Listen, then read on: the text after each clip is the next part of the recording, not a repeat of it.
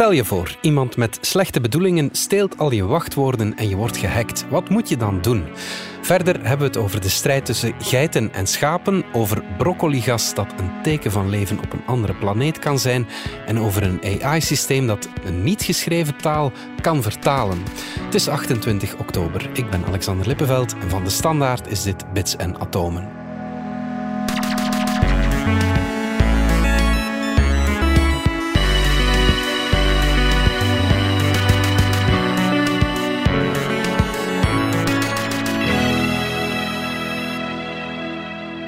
Dominique Dakmijn, technologiejournalist en Pieter van Doren, wetenschapsjournalist. Dominique, we beginnen heel praktisch deze week, want soms worden mensen gehackt en weten ze niet wat ze moeten doen, maar jij hebt het antwoord. Ja, eh, de aanleiding was eigenlijk een collega hier op de standaard die zei van, goh, er zit iemand in mijn Instagram en wat moet ik dan doen? En kunnen we daar niet eens een stuk over brengen? Dus ik dacht, ik bel met een aantal mensen.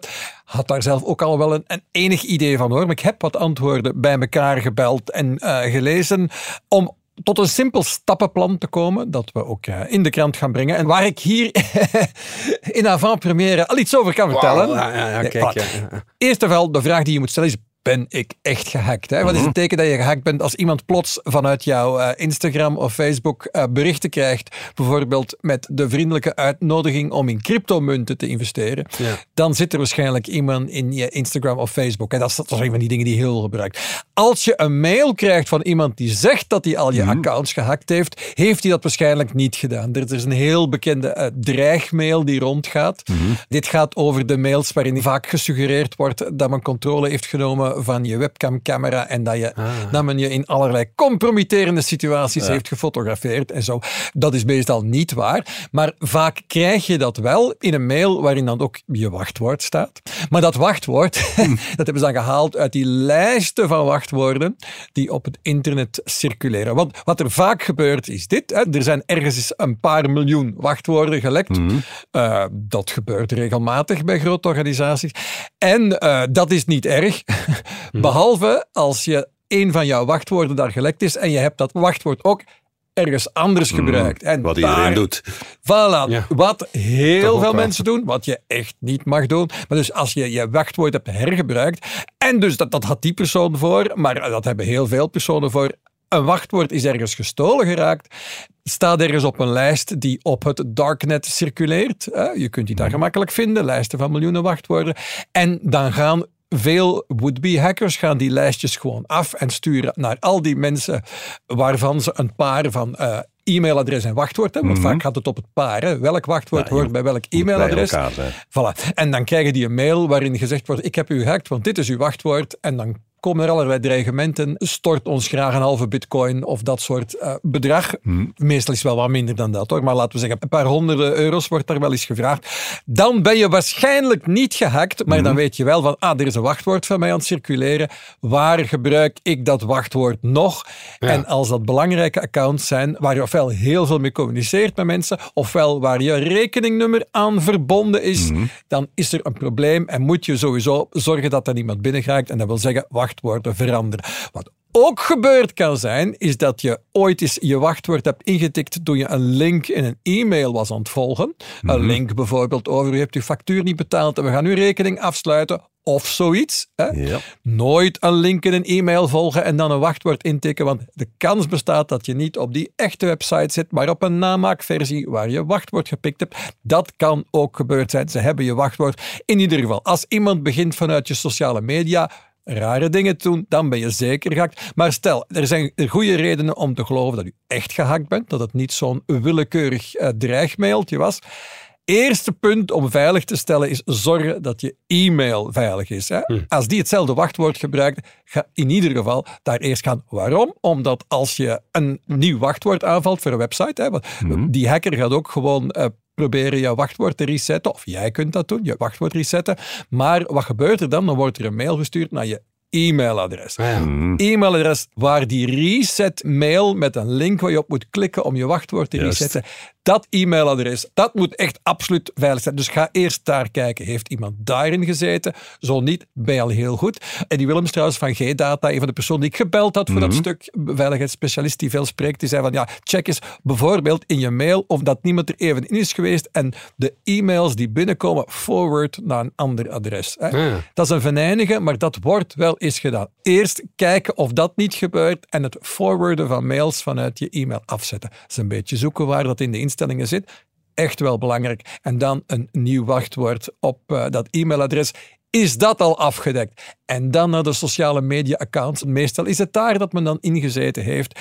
Een van de dingen die je kunt doen, is zorgen dat je overal uitlogt. Dus dat moet je ook trouwens met dat e-mailadres mm doen. Hè. In Gmail bijvoorbeeld is een functie, log mij overal uit. Voor het geval er nog iemand ingelogd zit. Want vaak is het zo, zelfs als het wachtwoord verandert, en je bent dat, nog ingelogd. Dat dan, mensen die nog ingelogd zijn, mhm. dan kunnen. Dus je, je logt jezelf uit op alle locaties. Heel belangrijk. Dat doe je dan ook op die sociale media. En daar moet je dan wel zorgen dat je overal het wachtwoord verandert. Nu, als de snowdaard het wachtwoord al veranderd heeft, want dat kan dus de situatie zijn. Mhm. Ehm, dan moet je je controle terugpakken. Nu, dat vind je in de hulpfuncties van al die sociale media. Die hebben dat allemaal. Er is meestal niemand die je kunt bellen, maar je vindt wel meestal een procedure. Je moet heel veel mhm. informatie googlen. Google is uw vriend in dat soort situaties echt wel. Dus je zoekt dan dan recover my Facebook account, dat soort. Eh, mhm. als je die vraag stelt, dan zit je vaak al op de juiste pagina. Een tussenstap die ook belangrijk is, als je niet weet hoe men aan je wachtwoorden is geraakt en je denkt dat het bijvoorbeeld zou kunnen zijn om niet dat, dat iemand alles dat je intikt op je computer aan het stelen is, toch eens checken dat er geen virus op je computer staat. Nuttige check. Mm voilà, dus een, een viruscheck op je computer kan zeker een nuttige tussenstap zijn. En sowieso, als er geld mee gemoeid is geweest, zou ik ook aanbevelen om aangifte te doen bij de politie. Heb je je betaalgegevens op een of andere manier ingegeven? Cardstop en je bank waarschuwen. Maar als je dat hebt kunnen voorkomen, en dat is hopelijk wel het geval als je snel hebt opgetreden, en dan gaan we zorgen dat het niet nog eens gebeurt. Mhm, ja. en, dat betekent multifactor authenticatie. Dat wil zeggen dat je op de belangrijke accounts, en dat zijn de accounts uh, zoals je mhm. e-mailadres waar al die password resets naartoe komen, maar ook je sociale media accounts, alle accounts waar betaalinformatie van jou zit en andere dingen die je echt belangrijk vindt. Uh, in mijn geval zijn dat, laten we zeggen, ik geloof dat ik op zeven of acht accounts multifactor authenticatie heb ingesteld en op alle honderden andere accounts niet. Uh, het hoeft niet altijd, het kan ook niet altijd, maar dus die multifactor wil zeggen dat je een, bijvoorbeeld een klein programma gebruikt zoals Google Authenticator of Microsoft Authenticator en die werken eigenlijk zoals de DigiPass die we vroeger op onze bankrekening hadden en mhm. eigenlijk op dezelfde manier. Ze genereren een eenmaal code waarmee je dan kunt inloggen. Je hoeft die niet in te stellen, want je kan vaak kiezen als je dat op Facebook, op Twitter, op Instagram, op je Gmail of Hotmail adres doet. Je kan vaak kiezen, wil ik dat ik die code elke keer moet intikken? Dat is het veiligste, maar ook verdomd vervelend. Nogal, ja. ja. Of wil je dat die code alleen nodig is als je van een ander toestel inlogt ah, dan je gewone toestel. Dus met elk toestel, met jouw eigen PC, met je eigen smartphone, moet je maar één keer die extra code naast je wachtwoord intikken. Maar die hacker die zit niet op jouw PC en zou eventueel zich kunnen voordoen als jouw PC. Maar dat wordt al veel, veel ingewikkelder. Mhm. De lat voor de hacker wordt al veel, veel hoger. En vaak is dat genoeg. De lat gewoon hoog genoeg maken. Je bent nooit 100% veilig. Maar je kan het voor hackers wel veel moeilijker maken. En dus met multifactor en met die extra code. Er zijn ook andere mhm. systemen. Je kunt ook een sms laten sturen. Maar laten we zeggen dat die Authenticator apps, dat dat op dit moment misschien wel de beste keuze is in veel situaties. Uh, in de toekomst, en dat heb ik hier onlangs verteld, zullen jullie misschien kunnen vervangen door passkeys, die nieuwe vervangers van wachtwoorden. Zo ver zijn we nog niet. Maar voilà, dat is een beetje een stappenplan. Al goed om in ieder geval altijd te herhalen, rustig blijven. Want waar hackers vaak op hopen, is dat je een domme fout maakt in je haast. Heel veel phishing mails, dat zijn mails mhm. waarop men eigenlijk je probeert je te hacken. Proberen je bang te maken, bijvoorbeeld door te zeggen dat je al gehackt bent. Goed nadenken, kan het wel. En Nooit zomaar doorklinken op een link in een e-mail. Tik die link gewoon over, want via links in e-mails loopt het vaak mis.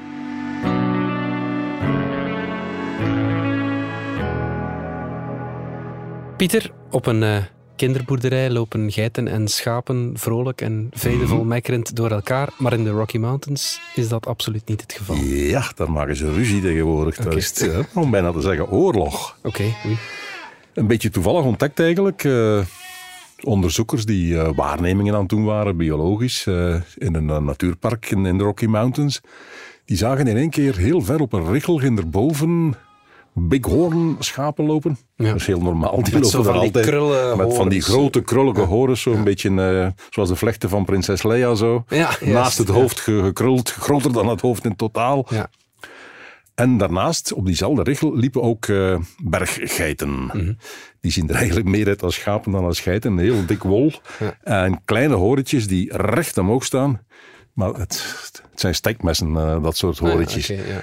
Dus eh, de schapen weten heel goed dat ze daar uit de buurt moeten blijven. En inderdaad, de schapen bleven uit de buurt zodra een geit naar hen wees. Maar ze kwamen wel terug. Ah, ja. Ze bleven er allebei op dezelfde plek hangen. Mhm. Onderzoekers wisten begot niet wat er aan de hand was. Zijn blijven observeren, hebben daar bevroren tenen aan overgehouden uiteindelijk. En wat bleek? Op die richel was, een, eh, was vroeger een gletsjer, dus was een stuk grond vrijgekomen. En daar lagen eh, zoutklompen in. Likstenen eh, eigenlijk. ja. zoutbrokken waar schapen, geiten, ook koeien aan likken om aan voldoende zouten te geraken voor hun eigen lichaam. Ah ja, oké. En die zijn dus eh, voor zo'n beesten heel wat waard. Ja. Die gaan kilometers lopen om ergens op zo'n plek te raken waar ze kunnen eh, zout oplikken. Ah, oké. Dat is En er was dus ruzie over de, die zoutklompen. Ja. Ze zijn dat blijven onderzoeken, hebben uiteindelijk iets van een 120 eh, van dat soort contacten gevonden. En in 98% van de gevallen wonnen de geiten. Ah ja, oké. Dus met die ja. steekmessen. Met die steekmessen, ja, ja, ja tuurlijk. Ja, ja, ja, ja. En dat, dan was het echt een gevecht op leven en dood? Of, eh, Nee, niet echt, want de schapen wisten verdomd goed dat ze geen kans Gewoon maakten. eh, lopen, dus die eh, gingen ja. uit de weg en probeerden dan terug te komen. En Blijven moesten schapen weer uit de weg gaan. En, ja, ja. Ja, ja. Nu, dat heeft dus te maken met eh, gebrek aan dat soort materiaal in een natuurlijke omgeving. De mens rukt dan meer en meer op. Mhm. En typisch de plaatsen waar wij onze wegen aanleggen, zijn juist de plaatsen waar gemakkelijk dat soort eh, zoutstenen boven komen. Ja, ja, oké. Dus wij duwen die beesten weg. En ze moeten dan, eh, zodra er iets, iets vrijkomt, eh, wordt er om gevochten. Ja. Dat is niet alleen bij zout zo trouwens hoor. Eh, Ze hebben ook in de literatuur gedoken dan. Ze hebben gevallen gevonden van wilde paarden, die dan ook bighornschapen wegjoegen. Maar deze keer van een drinkplaats. Ja. ja. Ze hebben neushoorns in Namibië gezien, die gemsbokken wegjoegen van schaduwplekjes. En van de andere kant hebben ze ook weer olifanten gezien die neushoorns wegjoegen van drinkplaatsen. Ah ja, oké. ja, ja, ja. Hoe groter, de grote maken altijd de meeste kans natuurlijk. In de Himalaya, jaks, die een eh, plaatselijke geit, de genoegheid, wegjoegen, ook weer van likstenen. Ja, oké. Dus het, is, eh, het komt tegenwoordig heel veel voor, was iets waar vroeger nooit aandacht voor was. Door- Waar diersoorten met elkaar eh, ruzie gaan maken. En eigenlijk, eh, we maken het ontstaan van een nieuwe wetenschap mee op dit moment. eh, de klimatologische antagonistische ecologie. De klimatologische antagonistische ecologie. Ja, oké. Ja, ja. Ruzie tussen beesten, zeg maar. Ja, ja, voilà, zoiets. Maar het heeft dus met klimaat te maken. Ja, voilà. ja. Het, ja, het schaduwplekken, drinkplaatsen. eh, Dingen die schaarser worden dingen, door dingen die de schaars worden en waar de klimaatopwarming geen goed aan doet, inderdaad. hè. We gaan er even uit voor reclame.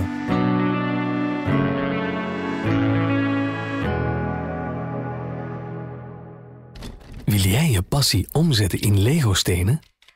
En wil je iets verwezenlijken? Met je eigen handen. Het plan uitvoeren, blad na blad, stap voor stap. Super gefocust. Je bent in het moment. En je ziet het voor je ogen groeien. Lego bouwplezier. Dat is toch het schoonste wat er is? Wil jij ook je passie omzetten in Lego-plezier? Zoek dan snel op Lego-sets voor volwassenen.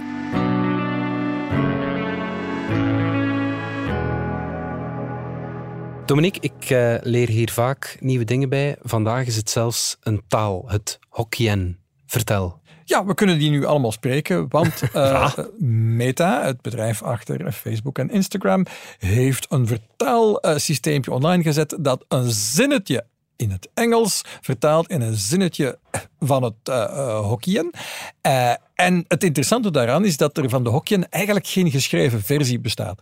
En als je normaal gezien nu, er zijn heel wat vertaalsystemen op het internet al te vinden, waar je iets zegt en het komt er in een andere taal uit. Maar wat er meestal eigenlijk gebeurd is, Eerst gebruiken ze een systeem, uh, een dicteersysteem om wat je zegt om te zetten in geschreven tekst. Ja. Dan wordt die geschreven tekst door een helemaal ander AI-systeem vertaald in een andere taal. Mm -hmm. En dan komt er nog een AI-systeem intussen dat die tekst in de andere taal dan voorleest. Ja. En ja. dat is dan nog de simpelste versie, want vaak is het zo dat er nog een tussenliggende taal wordt gebruikt, dat men namelijk via het Engels passeert, mm. omdat er niet genoeg uh, tekstvoorbeelden beschikbaar zijn om bijvoorbeeld, ik zeg maar iets van het Portugees naar um, een, een of andere Aziatische taal. Ja, bijvoorbeeld. Ja. Vaak heb je niet genoeg voorbeelden, want dat is de kern van al die artificiële intelligentie, van al die deep learning systemen, is je hebt heel veel voorbeelden nodig om iets te leren, anders werkt het niet.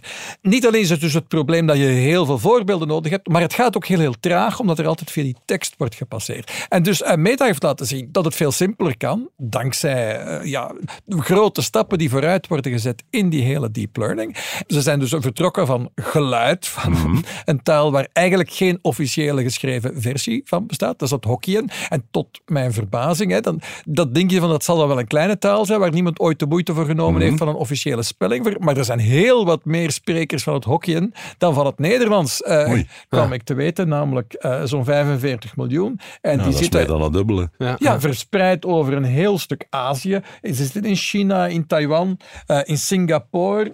In de Filipijnen ook. Dus overal een beetje zitten mensen die dat, dat Hokkien van vader op zoon, van mm-hmm. uh, moeder op dochter uh, leren, zonder dat dat ergens ooit in de scholen wordt onderwezen, want, of, of amper, want er is niet echt een officiële geschreven versie. Dus er was geen bronmateriaal ja. om van te beginnen. Maar nu heeft Meta het eigenlijk eigenlijk hebben ze een artificiële tolk gemaakt die, ja. die echt letterlijk in je oor zit uh, en, en simultaan vertaalt. Ja, ja. Voilà. ja. zonder dat daar dus uh, een schriftelijke taal tussen komt. Hè. Er zit een soort abstracte representatie in het AI-systeem zit daarin. Nu, ze hebben wel om voldoende gesproken voorbeelden te hebben, hadden ze heel veel paren nodig van mm-hmm. dit is de uitspraak in het Engels en zo klinkt dat in Hokkien. En die hebben ze dan voor een flink stuk moeten maken. Ja.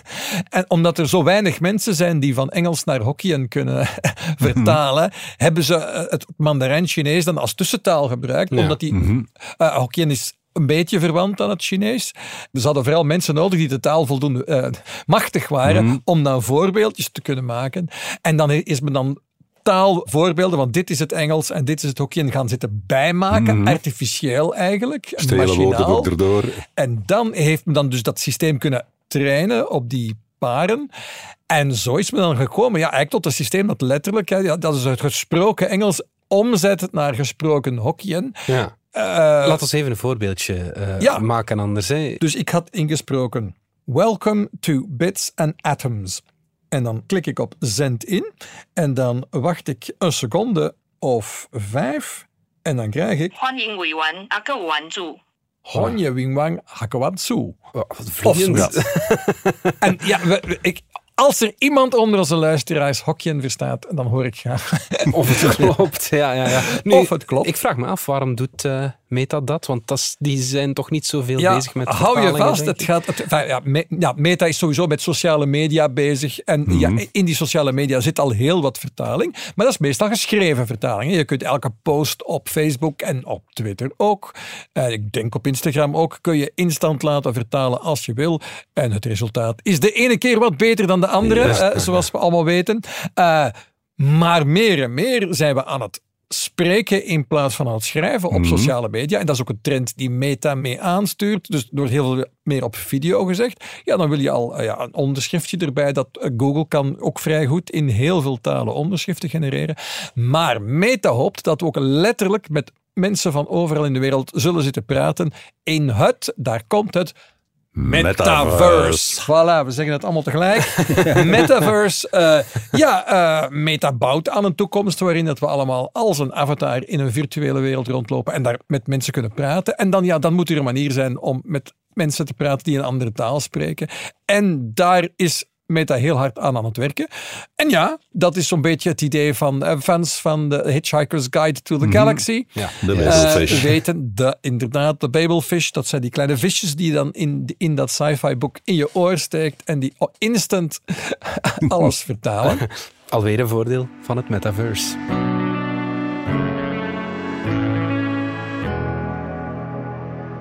Pieter, ik weet uit eh, ervaring dat het moeilijk is om een kind broccoli te doen eten, maar blijkbaar is broccoli gas een teken van leven.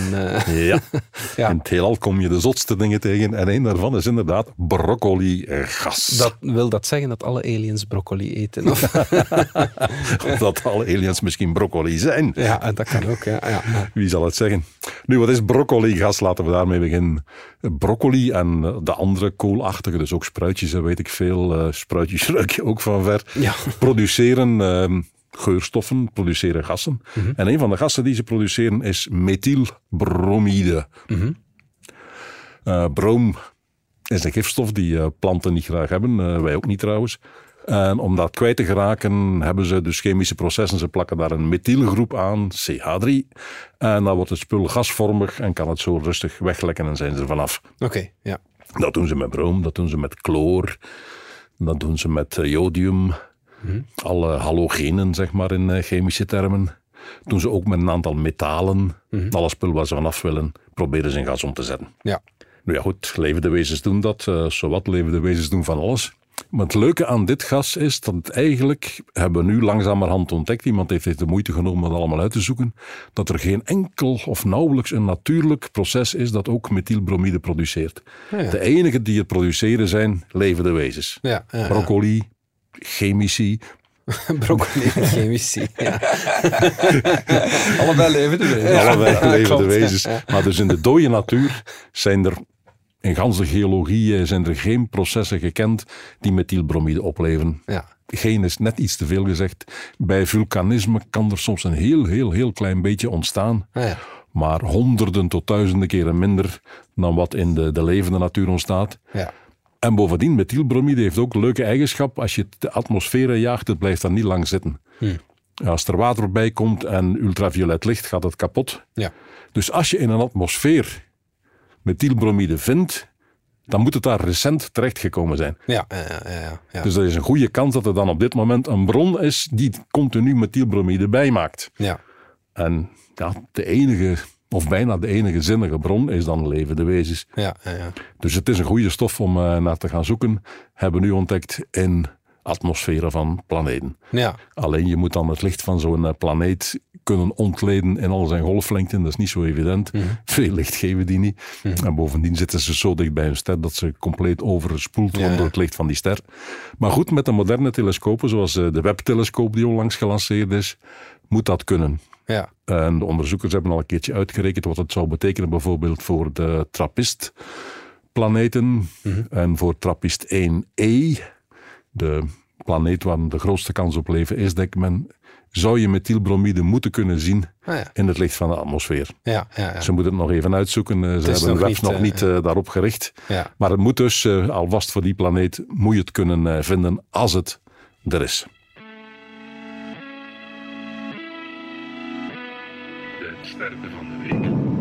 Stage one ignition. to explore where no man has gone before.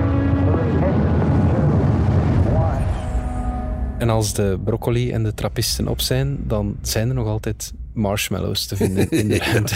Vertel. We hebben een raar dieet vandaag. Ja. Maar de ster van de week is een planeet, is een marshmallow planeet. Ze draait rond de ster TOI 3757 Sexy. en ze heeft zelf nummer B. Dat wil zeggen, het is de eerste planeet rond die ster. Ah ja. Planeet van Jupiter-formaat, rond een eh, kleine ster, wat men een eh, rode dwerg noemt. Type M voor de kenners. Nu, dat soort grote planeten rond zo'n ster is zeer zeldzaam. Dat is al nummer één. Ja. Het ligt op iets van een 580 lichtjaar hier vandaan, is niet zo ver. En mede daardoor zijn ze erin geslaagd om niet alleen de grote Jupiter-formaat te noteren, maar ook de massa. En dan krijg je rare dingen. Oké. Dan zie je dat hij uitkomt bij een dichtheid van 0,27 kilogram per liter. Leg dat eens uit. Want dat ken Een liter water weegt 1 kilogram Ja. per liter. Ja. Dit ding weegt 0,27 kilogram per liter. Dus die planeet drijft op water. Ah ja, Is dus heel, heel, heel licht. Ja, ja, ja. Fluffig, ja. Marshmallow. Het is ongeveer de dichtheid eh, van een marshmallow, inderdaad. Ah ja, ja. En voor zover we nu weten, is dat het eh, luchtigste hemellichaam dat we kennen. Of toch, als we op planeten kijken. Er is één uitzondering. Oké. En dat is Oumuamua. Ik ken hem. Eh, het ruimteschip. ja, Juist. die sigaarvormige... ja, ja, ja. 2017 Of wat was eh, even eh, in beeld geweest. Een paar weken hebben we hem kunnen zien. Toen was hij weer weg. Ja. Met zo'n snelheid en zo'n baan dat het niet anders kon dan dat hij van buiten ons zonnestelsel kwam. Ja. Ehm, die sigaar waar we het nu over hebben, dat is een artist impression. Alle foto's en tekeningen die je gezien hebt van zo'n sigaar zijn door tekenaars ontworpen. Ja. Want het enige dat we echt weten is dat het een lichtpuntje was dat sterker en zwakker werd in een vast ritme. Tot duizend keer sterker en duizend keer zwakker. Ah ja. Dus dat betekent, het moet iets zijn dat rondwentelt en de ene keer veel meer licht onze kant op kaatst dan de andere kant. Ja, ja, ja. En een sigaar is daar een evident voorbeeld van eh, zo'n vorm van. ja. Ehm, kort nadat alle sigaren getekend waren, hebben astronomen ge- uitgerekend dat een pannenkoek waarschijnlijk een iets evidentere vorm was. Maar goed, de tekeningen waren gemaakt. Ja. Dus we hebben allemaal sigaren gezien. Die er inderdaad uitzagen alsof het misschien wel ruimteschepen konden zijn geweest. Want dat was Ja. inderdaad een theorie toen. Dat hè? is een theorie. En het formaat dat we inschatten was ongeveer het formaat van een maanraket. Ja, ja. Uit het licht af te rekenen en zo verder. Ja. kwam je bij iets van het formaat van een maanraket. Het gaf veel licht, dus het moet metalig geweest zijn. Ja. Dus een raket zou kunnen. Maar Alleen- het was dus iets heel fluffy en licht. Ja, want wat bleek, toen men dan beter gaan meten is, dan bleek naarmate dat het een beetje van de zon weggeduwd werd. Ah, ja. Het versnelde een beetje en die versnelling daalde met het kwadraat van de afstand tot de zon. Dus hoe verder van de zon, hoe minder het versnelling voelde. Ah, ja. En daar hebben ze gedacht, ja, het meest evidente is dat het de druk van het licht voelt. Maar iets dat door licht weggeduwd moet worden, moet echt wel verdomd heel weinig wegen. Ja. En dan had je iets van, ja, van de dichtheid van, van de stofrollen onder je bed. Ja, ja. Iets dergelijks. Een zonnezeil zou misschien ook nog eh, gegaan hebben. Een heel dun laagje metaal. Ja. Mijn favoriete interpretatie is een eh, grote chipszak ter grootte van een raket. ja. oké. Dus als, eh, straks, als we de eerste aliens ontmoeten, u weet nu al waarin u moet investeren. Dit was Bits en Atomen. Bedankt voor het luisteren. Volg ons op Spotify, Apple Podcasts of eender welk ander podcastplatform. In onze gratis app DS Podcast kan je niet alleen ons werk beluisteren, maar ook de beste podcasttips met zorg geselecteerd door onze redacteur Max de Moor.